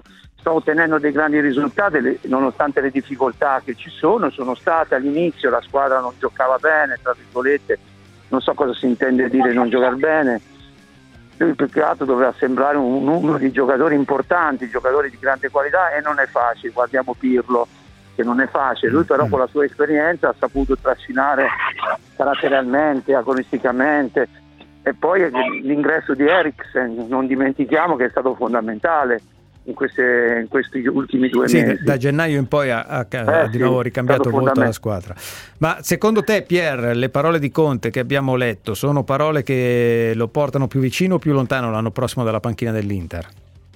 Sono parole sincere secondo me. Io sai che un anno fa, quando c'era stato tutto il casino post Atalanta-Inter, poi alla fine secondo me fra persone intelligenti ci si capisce, oggi ha parlato anche Marotta di questo. Conte ha bisogno di stimoli, questo sicuramente, cioè Conte non è un allenatore, tutti gli allenatori hanno bisogno, esatto, tutti gli allenatori hanno bisogno di stimoli, ci mancherebbe altro, però Conte di fare la stagione così, la stagioncina di gestione non gli interessa, soprattutto dopo che come al 99,9% andrà a finire, avrà fatto comunque un'impresa, un capolavoro. Insomma la testa di Conte la conosciamo perché lui è il primo a raccontarcela, lui è uno che vive di sfide, quindi se c'è la possibilità di fare un ulteriore salto di qualità all'Inter, secondo me lui all'Inter ci resta, perché secondo me si trova bene. Il ruolo di Oriali secondo me è stato un ruolo azzeccatissimo, che gli ha garantito in certi momenti la sintonia del mondo nell'azzurro, insomma è un capolavoro, dai. Sì, però secondo me a tutti, se lui non vede quel limite lì, se lui non vede quel margine di crescita, sì, però non lo so. No, sono d'accordo, è così, no, ma è così certamente, però mentre un anno fa il casino piantato l'avevano capito in pochi, era grosso modo gratuito, adesso ha tutte le ragioni del mondo nel chiedere chiarezza, cioè non può andare, pensare a un'altra stagione come questa, ci sono troppe componenti e troppe parti del puzzle che hanno una stagione come questa a più 12 da, no, ma come sto parlando che non prendono lo stipendio, sto parlando dell'assetto societario, perché lo puoi fare un anno, però devi dire ok, parliamone, vediamo come siamo messi. Cioè, il problema non è solo dell'Inter, parliamo dell'Inter. Aspetta, uno per volta. Pier, finisci, poi c'è il novellino, vai. No, io dico, lo sapete come la penso, insomma, spesso sono passato come il difensore d'ufficio dell'Inter. Io non penso, io penso che l'Inter abbia delle specificità sul suo bilancio e soprattutto ha un'incognita dovuta all'aspetto politico nel senso che chiaramente è una società non italiana, sappiamo che il calcio in Cina in certi momenti è stato un asset importantissimo, in altri momenti si è da diversi disinvestimento, quindi è chiaro che c'è qualche variabile in più rispetto agli altri club, però l'Inter ha una forza economica e ha dei problemi economici, come ha detto lo stesso Parotta oggi, che non sono molto diversi rispetto a quelli di altri club, quindi cioè, secondo me è chiaro che sicuramente Conte sarà stato bravo in certi momenti a metterci una pezza, a compattare il gruppo, magari lo stipendio è arrivato con un po' di ritardo, però stiamo parlando dell'Inter, stiamo parlando dell'Internazionale di Milano, che ha un valore economico, cioè magari trova un socio di minoranza o trova... Sì, io sottolineo solo, poi sentiamo Walter Novellino, ieri la non risposta quando gli hanno detto adesso arriva Steven Zhang e diciamo lo trovi una cosa che ti possa aiutare, lui elegantemente ha detto, educatamente vi dico che a questa domanda non voglio rispondere. Intanto ha pareggiato con Carles Perez la Roma, 27° minuto, vai Walter. No, ha ragione Pier, no? Parliamo di una società come l'Inter che sicuramente, oltre a tutte le difficoltà che si voglia, che hanno avuto, però sono consapevoli di essere una grande squadra e i risultati si dicono. Nei momenti di difficoltà Conte è venuto fuori il carattere, è venuto fuori la voglia che lui trova sempre un qualcosa per dare grande motivazione. Più di questa... una società difficile, importante come l'Inter, sì, ma... le difficoltà ci sono, ma parliamo sempre di una squadra come l'Inter, ecco. Ultima storia, quella di Gattuso, abbiamo visto prima, ha un calendario sulla carta più semplice delle altre, secondo te cosa pagherebbe per lasciare il Napoli in Champions? A tantissimo, Rino, e il silenzio ha ricompattato un grande gruppo, ha riuscito a ricompattare il gruppo, è riuscito poi, nonostante le difficoltà dei tanti infortuni che sappiamo, e il silenzio ha ricompattato tutto, insomma, la squadra onesta. Quindi era colpa dei giornalisti? No, dei giornalisti, no, assolutamente, perché ci vogliono anche i giornalisti, perché giusto, perché noi allenatori abbiamo bisogno di grandi motivazioni, sì. Anche dei momenti di difficoltà che giustamente noi paghiamo, però il giorno dopo ricomincia il lavoro, ricomincia tutto. Vediamo noi le difficoltà che ha Rino, questo se lo merita perché ha avuto anche un confronto non bello, tra virgolette, confronto indiretto col presidente, eccetera eccetera, e credo che abbia un gruppo bello, ricompattato, forte, secondo me. Poi il giocatore importante nell'1 contro 1 sono venuti fuori in questo momento. Sì, ha un gruppo che può serenamente stare dentro le 4 della Champions League. Grazie Walter. Ragazzi, ha avuto anche l'ha detto lui, senza drammatizzarlo, perché com'è che disse, non è che sto per morire, ha avuto anche però qualche problema, qualche acciacco fisico durante quest'anno, che sicuramente, riletto adesso che è fine aprile, riguardando la classifica del Napoli, è un ulteriore elemento, secondo me, della grandezza di questo personaggio, di come ha saputo lottare. Forse a un certo punto si erano mescolate tante cose, si era mescolata anche una oggettiva emergenza dal punto di vista dei giocatori, perché guardate che quando il Napoli si è trovato senza Mertens, senza Osimhen, senza Koulibaly, beh insomma, tu prova a togliere... Lukaku. No, stai pure Lukaku, zitto senza quei giocatori lì, anche se stai zitto senza quei giocatori lì non fai strada. Per me il bilancio di Gattuso ad oggi è positivo, è chiaro che le ultime 6 partite sono positive, se dovesse arrivare in Champions sarebbe strapositivo il bilancio della stagione, nelle coppe poteva fare meglio, però insomma secondo me lui esce bene da quest'anno. E su Conte per me il concetto è che lui... bisogna capire se ha una sfida, se lui ha una sfida, cioè lui si troverà a capire che questa squadra ha un margine per continuare a crescere, secondo me andrà avanti, altrimenti potrebbe anche avere la tentazione di dire ho fatto il mio, ho riportato dopo anni l'Inter a vincere, adesso cerco una nuova sfida. Secondo me il momento di andare altrove. E secondo me pure i tifosi dell'Inter lo perdonerebbero, perché comunque quello che lui sta facendo... cioè lui sta abbattendo la dittatura della Juve. Cioè nei libri di storia del calcio noi studieremo la Juve di questi anni come una cosa incredibile, quasi irripetibile. L'uomo che ha cominciato questa striscia di vittorie, che ha cominciato questa dittatura, è stato Antonio Conte, e l'uomo che la sta chiudendo è Antonio Conte, quindi voglio dire, va bene, mi pare oggettivo. Sì, sì, sicuro. Gianluca da Londra. Gianluca. Sì, pronto, mi sentite? Sì. Eccoci. Io volevo fare un intervento sulla Super League, perché ho sentito alla vostra radio, che vi ascolto sempre, sì, i commenti che ha fatto pre-partita sia Paratici che Marotta.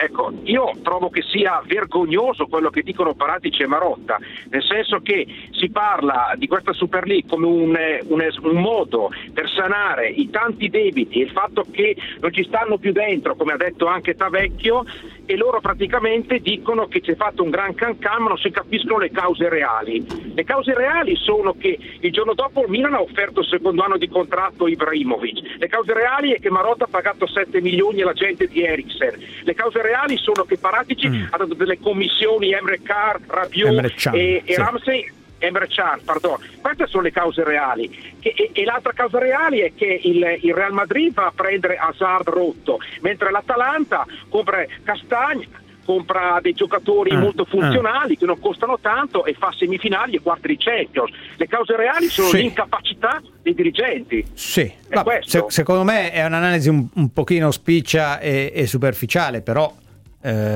anche questa è un'analisi, e sicuramente ci sono stati degli errori di gestione, su questo non c'è dubbio, nel corso degli anni, per tanti club, anche per i grandissimi club, errori di gestione che poi con la pandemia sono diventate delle vere e proprie urgenze. Ci fermiamo intanto 1-1 a Cagliari, tra Cagliari e Roma, 33esimo del primo tempo. Quando torniamo, Varanatomi.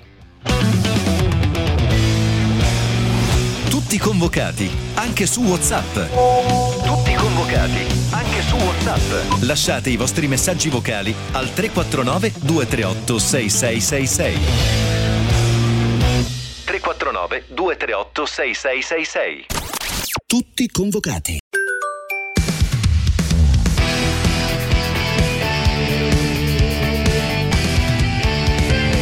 Tutti convocati. Varanatomi. Con Luca Marelli. Eccoci all'appuntamento tradizionale con Varanatomi. Luca Marelli, ciao. Ciao. Ciao a tutti. C'è Pierluigi Pardo, c'è Carlo Genta, siamo in seduta plenaria. Intanto 36esimo minuto a Cagliari, 1-1 tra Cagliari e Roma. Allora, direi che ieri c'è poco da dire su quello che è successo nel sabato della Serie A, mentre qualcosa c'è da dire sulle due partite di oggi.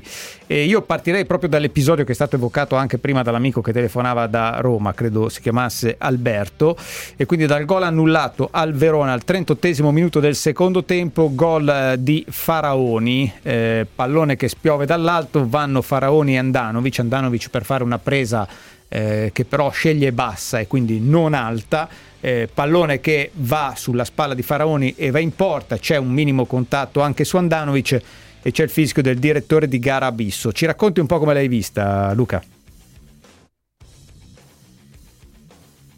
Luca? Non sta. Allora, è caduta. Se mi volete raccontare voi come l'avete vista, no, chiediamo a Pardo che l'ha vista. No, vista, sentiamo Marelli. No, io sono. Noi l'abbiamo affrontata e l'abbiamo vista. Poi, tra l'altro, in realtà sono contento che abbiamo precisato che in realtà un contatto c'è. Adesso Luca ci dà la sua opinione, nel senso che c'era una prima immagine in cui sembrava proprio che il contatto non ci fosse. Sicuramente Faraoni salta al momento dell'impatto, il tocco è di spalla, non è di braccio, e salta dritto. In realtà c'è un contatto fra il braccio di Faraoni e il portiere dell'Inter, e poi adesso diamo la parola a Marelli. Ma Como Alessandria com'è finita? Perché non lo so, so che Marelli oggi era molto coinvolto. Ha vinto 2-1 il Como, che quindi è promosso. Luca, quindi Marelli sta girando per Como. Stai facendo i caroselli in giro per Como, Luca? No, assolutamente, io rispetto le norme anti-Covid, ci mancherebbe altro, però pensavo che la seduta plenaria fosse per questa, per festeggiare il Como. Ho detto, al di là delle battute, sono molto contento, comunque non posso negarlo. Dunque, questo è un episodio sul quale non ci troveremo mai d'accordo tutti, perché effettivamente un contatto c'è, il VAR è tagliato fuori, questo bisogna dirlo, perché dato che c'è un contatto è assolutamente soggettivo e perciò è di abisso la decisione, anche se io sono convinto che avviso non abbia visto assolutamente nulla e sia andata a sensazione. Poi, visto il contatto, effettivamente c'è. Dobbiamo togliere dal campo una leggenda metropolitana, cioè quella che nell'area di porta il portiere non possa essere toccato. Non è vero, il portiere può essere caricato regolarmente come tutti i giocatori. In questa circostanza effettivamente c'è un contatto sul braccio di sinistro di Handanović prima che Faraoni tocchi il pallone, e perciò di fatto impedisce a Handanović di intervenire sul pallone. Possiamo essere d'accordo o possiamo non essere d'accordo? C'è discussione sull'episodio. Per quanto mi riguarda non è sbagliato annullare la rete. Ma io credo che l'intervento di Handanović sia troppo passivo. La sua è un'uscita passiva, pigra, un po' negligente, adesso non so come definirla correttamente. Io ho avuto la stessa impressione tua dalla TV, cioè per me... Il contattino è meno di un contattino, poi per carità. Sì, sì. Io ho avuto la stessa impressione che hai avuto tu dalla TV, cioè io non avrei fischiato, cioè, per me era gol con papera di Handanović. Pier? Handanović sbaglia questo, insomma, credo che io sono tra l'altro sono anche a Fantacalcio Handanović, sono un estimatore di Handanović, nel senso che secondo me qualche volta si becca delle critiche un po' severe da parte del mondo dell'azzurro. Sicuramente vive un momento non semplice e lì secondo me sbaglia, nel senso che non ci va con il livello di sicurezza, di personalità che doveva avere. Ti dico, intanto l'avete visto il post partire da zona, noi in un primo momento abbiamo visto quell'immagine lì, poi siamo stati proprio a cercare l'immagine per vedere se questo contatto c'era, in effetti c'era e secondo me era giusto, doveroso chiarire, l'abbiamo fatto perché il contatto c'è. Poi mi affido a Luca e chiaramente il fatto che ci sia un contatto fa sì anche, ed è giusto quello che ha appena detto, che non ci sia l'intervento del VAR, perché sappiamo che il VAR per il protocollo, che a me non fa impazzire, però insomma per il protocollo che c'è, il VAR interviene soltanto quando l'arbitro vede qualcosa che non c'è o non vede qualcosa che c'è. Sì, quindi invece qui il contatto... anche qualche volta in più, ma adesso non è il giorno per riaprire la discussione, no. Perché altrimenti quindi mi affido a Luca, insomma il contatto c'è, è un contatto minimo sul braccio, però tra il polso e il braccio, e l'arbitro lo giudica irregolare. Io penso che a parte invertite i tifosi dell'Inter si sarebbero fatti esplodere al minuto numero 83 come questo gol annullato, però è una mia sensazione Fiorentina Juventus, arbitro Massa, al VAR c'è Giacomelli. Ho isolato due episodi che avvengono tutti e due nel primo tempo, tra l'altro nell'arco di 5 minuti. Al 22esimo c'è un contatto di Bonucci su Vlahović, con Vlahović che va a terra, protesta molto Vlahović. Le immagini mostrano, insomma, secondo me un Bonucci un po' in ritardo nel suo movimento, poi c'è una mezza ancata, un contatto basso che non è granché, ma è comunque un contatto. Luca? Guarda, sono d'accordo con te, è un contatto, c'è, ma secondo me è stato molto di esperienza, ma un contatto che non deve essere fischiato, cioè ha preso posizione e ha lasciato sfilare il pallone. Non fischiarlo secondo me non è sbagliato, anzi secondo me, io sono contro questi rigorini, lo sapete, l'ho sempre sostenuto che non dovrebbero essere fischiati questi contattini. Quindi vale anche per Handanović in porta. Esatto. In quel caso non è un rigorino, è un'altra roba. È qualcosa di diverso però la fattispecie, cioè il contattino tra due giocatori che vanno a contatto su un pallone che sta arrivando a centro area è un concetto. Il portiere che viene impedito di fatto di parare è un altro, cioè paragonare due episodi su contattini, su questo sono d'accordo con voi, però non è particolarmente giusto perché sono due fattispecie completamente differenti. E poi c'è il calcio di rigore concesso alla Fiorentina, 27esimo del primo tempo, c'è un tocco di braccio di Rabiot su pallone che spiove dall'alto. Massa in un primo tempo non vede nulla, viene richiamato all'on-field review da Giacomelli e concede il calcio di rigore. Luca? C'è poco da eccepire, tra l'altro il braccio è sopra l'altezza della spalla, perciò sappiamo che è praticamente automatico. C'è un piccolo contatto con Vlahović, però vale lo stesso concetto di Bonucci-Vlahović precedentemente, proprio un contattino. Il salto di Rabiot è completamente fuori tempo e con le braccia che non sono congruenti col movimento. Si può anche considerare, non dico volontario, ma siamo molto vicini. In ogni caso braccio sopra l'altezza delle spalle, c'è veramente poco da discutere. Sì, mi ha molto colpito il tempo che ci è voluto per mandare Massa a fare l'on-field review. Ho come avuto l'impressione che si stesse valutando nella sala VAR se esistesse un tocco di testa di Rabiot che in qualche modo poteva far entrare la dinamica in una situazione diversa. Luca? Diciamo che effettivamente ci ha messo un po' troppo andare a un field review, perché questa era un field review molto semplice, oggettivamente. Sarebbe il caso di velocizzare un po'. Diciamo che insomma la penna, credo che fosse la penna al VAR, se non ricordo male. No, Giacomelli, scusatamente, probabilmente ha voluto vedere anche il contatto tra Vlahović e Rabiot, se fosse stato sbilanciato, però sicuramente troppo tempo è passato tra l'episodio e non field review. Su questo sono d'accordo. Anche perché complessivamente era una dinamica abbastanza chiara. Grazie Luca. Ciao Luca. A voi, buon lavoro. Ciao. Grazie a Luca Marelli. Varanatomi torna settimana prossima, 43esimo minuto, anzi 44esimo in questo momento, a Cagliari, 1-1 tra Cagliari e Roma. Ti saluto Piera, domani. Ciao, domani. Ciao ragazzi, a domani. Ciao. Ci diamo al tennis, sai come si diceva una volta, datti al tennis. Ci diamo al tennis perché è in corso la finale a Barcellona tra Nadal e Tsitsipas, siamo al terzo set. Nadal ha vinto il primo 6-4, ha perso il secondo 7-6 al tie break e in questo momento è avanti Tsitsipas 1-0, mentre a Belgrado Berrettini è avanti 2-1 nel terzo set, ha vinto il primo 6-1 e perso il secondo 6-3. Torniamo subito e ne parliamo. Siete tutti convocati anche sui social. Scriveteci a @tutticonvocati su Twitter o cercate la nostra pagina Tutti Convocati Radio 24 su Facebook. Tutti convocati.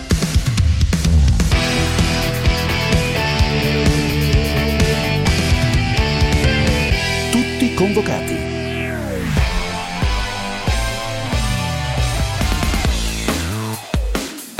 Tennis che sta diventando una piacevole abitudine. Quasi tutti i giorni. Per gli sportivi italiani, quasi tutti i giorni, quasi tutti i weekend. Peccato per Sinner ieri, anche se perdere dal numero 5 al mondo è una cosa che può accadere in un percorso di crescita, altrimenti oggi avremmo avuto due finali di italiani da seguire, cosa che per chi ha la nostra età è fantascienza anche per uno come Vincenzo Martucci, che quei campi li ha calcati tutti. Vincenzo, buongiorno, come va? Bene. No, Sinner cresce con una velocità spaventosa, perché è vero che ha perso con Tsitsipas, che adesso è al terzo set col padrone di casa Nadal dopo aver vinto il tie break il secondo, però il giorno prima aveva sfaltato Rublev, che è un cliente 7, difficilissimo. E quindi vedi come ogni settimana sembra aggiungere un gradino. Questa sensazione. Certo, ma anche dal punto di vista della classifica, perché 18 del mondo, e a 18 del mondo in Italia abbiamo avuto Setti a fine, che soffrendo, dando tutto se stesso, Gaudenzi, Camporese, e quindi lui già così giovane, a 19 anni è già lì e continua a crescere, come dici giustamente tu. Ci dimentichiamo qualche volta che è soltanto è così giovane, però è un giocatore che ha una testa incredibile e che appena persa la sua partita contro Tsitsipas, nella quale si è reso conto che non è ancora all'altezza, ha detto vado a fare un bel po' di cesti questa settimana perché devo migliorare tante cose. Mentalità pazzesca. Eh beh sì. Non è italiano, diciamolo. No, è italianissimo. No, è un robottino, è un robottino, non cambia mai espressione, se ci avete fatto caso. Qualunque cosa succeda in campo, in positivo o in negativo, ha sempre quella faccia lì. È il nostro Borg. Esatto, bravo. Alla faccia di Borg. Sta bruciando un po' le tappe, perché è da 2 anni che noi diciamo questo diventerà un fenomeno, un predestinato, lo vedremo salire nelle classifiche. Forse però non ci aspettavamo che accadesse tutto così in fretta, in maniera quasi tumultuosa, Vincenzo. Ma guarda che la cosa che più ci sorprende, secondo me, non è nemmeno la crescita, perché quella è straordinaria, come dici tu, però bene o male da quel prospetto ci si poteva aspettare risultati di questo tipo, così come ci si poteva aspettare che perdesse con Djokovic, che perdesse con Tsitsipas, come ancora succederà. Quello che veramente a me impressiona è che non ci siano sbavature, non sbatte la racchetta, non urla, non impreca, non sbraca completamente contro un giocatore più debole di lui. È quello che è la cosa che impressiona di più. Vero, abbiamo visto l'altro giorno, raccontavamo di Rublev che si è spaccato un ginocchio con la racchetta, cioè se l'è fatto sanguinare nel momento in cui le cose gli giravano contro. mentre questo qui non lo vedi, ma torniamo all'espressione di qui sopra, mai e poi mai andare fuori di testa, mai. Per esempio Berrettini, che sta giocando adesso la finale di Belgrado ed è 3-1 con Brex, però anche lui, quando ha, che è più grande di Sinner, quando ha i momenti di sconforto si vede, esprime qualcosa col viso, ha dei momenti in cui scende di livello. Ieri contro Daniel, un giocatore che obiettivamente gli è inferiore, ha avuto 2-3 game di grande calo e l'altro se ne è approfittato e gli ha strappato un tie break che sulla carta non poteva prendergli. Invece Sinner è un giocatore che poi può perdere anche i suoi 2 game, ma poi subito reagisce, non perde completamente la testa, e questa è una cosa veramente, una qualità che non ti può insegnare nessuno, che devi avere dentro, e lui su questa qualità, più questo grande orgoglio, questa voglia di arrivare, le buone frequentazioni, perché sin da bambino frequenta i Djokovic, frequenta i grandi giocatori, Vavrinka, giocatori che gli possono insegnare tante cose, come tenere il campo eccetera, e lui così salirà ancora tanto. Io spero che nella sua scia si metta anche Musetti, perché Musetti sicuramente ha più talento tennistico, ma deve ancora imparare tantissimo nella... Lui è italiano, invece si vede, cioè, lui è uno dei nostri. Lui è uno dei nostri. Ma guardando in prospettiva la grande stagione dei tornei che ci aspetta, perché stanno per arrivare Roma, poi Parigi, poi Wimbledon, che tarda primavera inizio estate ci dobbiamo aspettare. Questo è quello che chiede Vincenzo.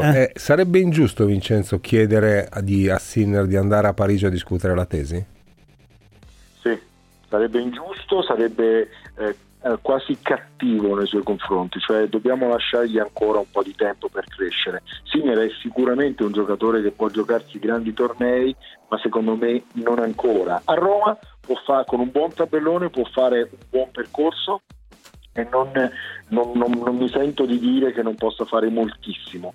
A Parigi deve avere ancora più fortuna. Tieni presente poi che c'è il discorso dei 5-7, lui non ha ancora, soprattutto fisicamente secondo me non è ancora pronto, è esplosivo, è potente di natura, è veloce, ma non è abbastanza solido e resistente. 5-7 sono tantissimi, che basta un giorno in cui uno deve giocare 4 ore e poi dopo 2 giorni non so quanto può resistere. Sì, meno male che ci sono ancora dei margini di crescita, perché altrimenti staremo veramente parlando di un fenomeno assoluto. Tra l'altro capitato, questa è la mia sensazione, intanto Berrettini si è fatto riprendere il break che aveva fatto e quindi 3-2 per Berrettini su Karatsev, che adesso però andrà a servire nel terzo set a Belgrado. Dicevo, un fenomeno capitato dentro il momento giusto, perché mi pare anche le vicende di Djokovic ieri insomma raccontino come la parabola dei dominatori sia destinata ad esaurirsi. Beh sì, abbiamo tanto parlato dei next gen, ci siamo arrivati, o almeno sembra che ci siamo arrivati, perché la partita che sta giocando oggi Nadal contro Tsitsipas ci fa capire che non hanno tutta questa voglia di cedere i grandi. Nadal ci sta mettendo veramente l'anima, e è vero che sia lui sia Djokovic hanno giocato sui campi a loro intitolati, quindi gli secca perdere un po' di più, perché infatti io stavo lottando che se dovessero vincere, a Belgrado lo sappiamo già, no? O vince Berrettini o vince Karatsev, ma se Tsitsipas dovesse vincere in casa di Nadal abbiamo 2 successi esterni, cioè due tempi profanati. Vanno a vincere in casa di Djokovic, con un torneo tra l'altro organizzato da suo fratello, e vanno a vincere in casa di Nadal, e questo così come coreografia non è male. Sì, è un segnale importante, soprattutto dopo Monte Carlo, dove Nadal a tratti è stato umiliato da Rublev, che l'ha veramente schiacciato come io non vedevo da tantissimo tempo. Si era visto a tratti qualche volta qualche giocatore che aveva osato fare qualcosa a Nadal, ma Rublev a Monte Carlo è andato oltre, e poi non solo quello, ha reagito dopo il secondo set perso e lo ha battuto alla distanza. E quindi tutto questo fa pensare che obiettivamente ci siamo, i giovani sono arrivati. Adesso bisogna vedere se questi giovani sono competitivi però sulla lunga distanza, perché ripeto, gli slam anche per il fatto che si giocano solo lì 5-7, non c'è più in Coppa Davis, non ci sono altre gare. Una volta per esempio i Federer, vi ricordate, Nadal, giocavano le finali di Roma in 5-7, adesso non più. Allora il 5-7 diventa una prova in più, l'ultima, l'estrema prova, e lì sarà un altro salto di qualità che dovranno fare. Sì, si dice spesso che il tennis su 5-7 è un altro sport, sì, soprattutto se spalmato lungo 2 settimane. Grazie Vincenzo. Ciao Vincenzo. Arrivederci a voi. Ciao, grazie a Vincenzo Martucci. Intanto Caraz va un passo dal 3-3, ma continueremo a raccontarvi le vicende di questa finale di Belgrado, così come della finale di Barcellona, dove Tsitsipas è avanti 2-1 servizio Nadal nel terzo set.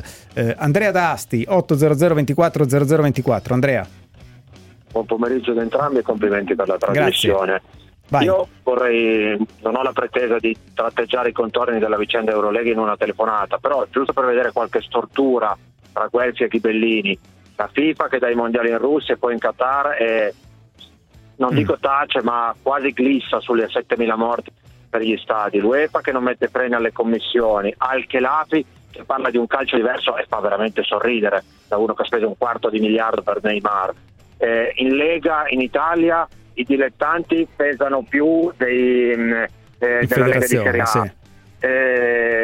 I giornalisti che domenica e lunedì parlavano delle plusvalenze, non dico farlocche, ma fantasiose della Juve e dei debiti dell'Inter, e da mercoledì hanno riiniziato a parlare di Agüero all'Inter e Donnarumma alla Juve. Ora, secondo me quando alla fine degli anni 90 abbiamo visto la prima partita su Tele più 2 non ci siamo resi conto di quanto stesse cambiando il calcio. Forse una Lega tipo NBA non è la risposta, là c'è la collegialità, qualcosa, però pensare di poter gestire il calcio come 20 anni fa, con la fruibilità che c'è adesso a livello di contenuti, i social, il maggior numero di soldi che girano, e poi sentire Cairo che chiede 100 milioni, così come per Cassi, cioè chi è senza peccato scagli la prima pietra. Ecco, mi sta tanto di essere molto oltre il bue che dà del cornuto all'asino, con rispetto per l'asino. Grazie, del bue che dell'asino e di tutta la categoria. Chiaro, sì, è lungo, ha detto lungo, tante cose condivisibili, sì, altre magari meno, ma tanto abbiamo tempo tutta la settimana meno, per parlarne. No, non tante meno condivisibili, erano quasi tutte condivisibili, l'unica cosa è che il parametro non era NBA, perché l'NBA non c'entra niente. Sì, sarebbe più vicino forse il parametro dell'Eurolega. È fotocopia dell'Eurolega che da 20 anni funziona perfettamente, che è dentro la realtà anche culturale europea e non dello sport professionistico made in USA. Va bene, ci fermiamo, tanto c'è tempo tutta la settimana, domani sarà una giornata campale anche per quanto riguarda la vicenda della Superlega. Io ringrazio Thomas Rolfi in redazione, Carmelo Lauricella e Valeria Bernardi che si sono alternati in regia. Tutti i convocati torna domani dopo il GR delle 14 con Carlo Genta, mentre per tutti i convocati weekend ci risentiamo domenica prossima in diretta a partire dalle 17. Ciao ragazzi, ce l'abbiamo fatta. Ciao Radio 24, saluti.